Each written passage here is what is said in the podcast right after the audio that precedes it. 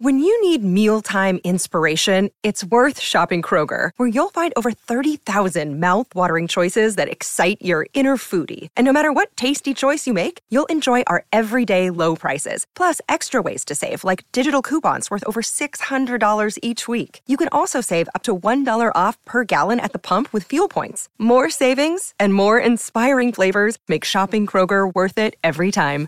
Kroger, fresh for everyone. Fuel restrictions apply. West Coast have had more than their share of dark moments this year, but few darker than the 122 point loss to Adelaide and Adelaide on Saturday.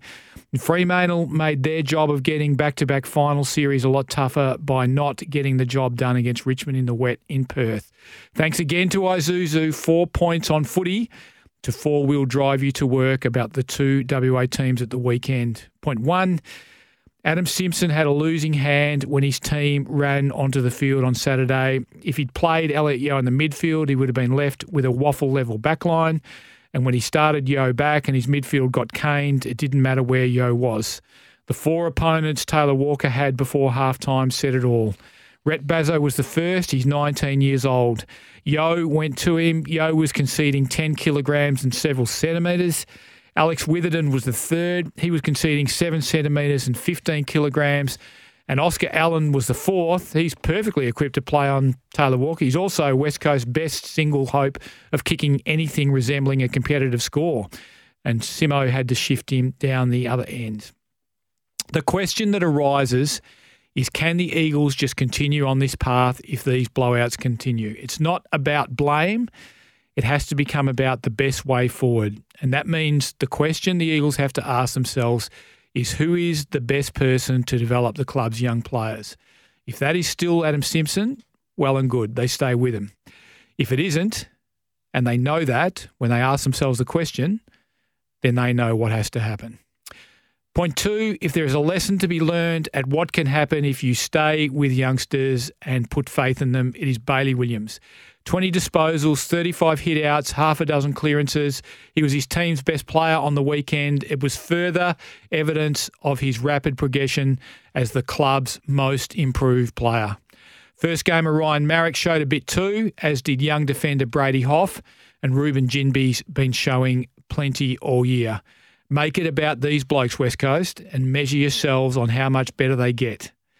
Point three, turning to Fremantle, Jye Amiss played in a losing team at the weekend, but what the 19 year old is doing in attack for Fremantle this year is nothing short of remarkable. His four goals against the Tigers came in the wet against Dylan Grimes, who is a top class defender. Amiss now has 23 goals from 11 games this season. He has 15 goals from his last five games, playing as Fremantle's primary target in attack as a teenager. Should absolutely be one of the favourites, if not the favourite, for the Rising Star Award right now.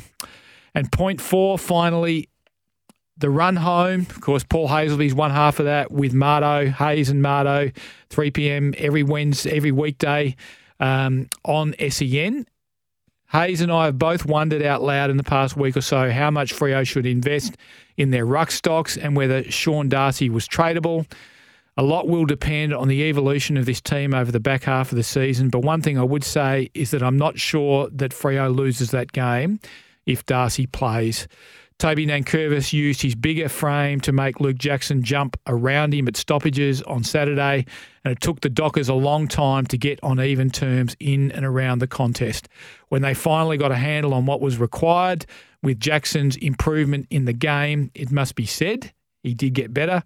They were coming from too far back with too much work to do. Darcy is still one of their, if not their most important player, in my view. After the break, we'll come back and we'll talk to WFC CEO Michael Roberts about the briefing given to WAFL clubs and the two AFL clubs about the financial state of WA football.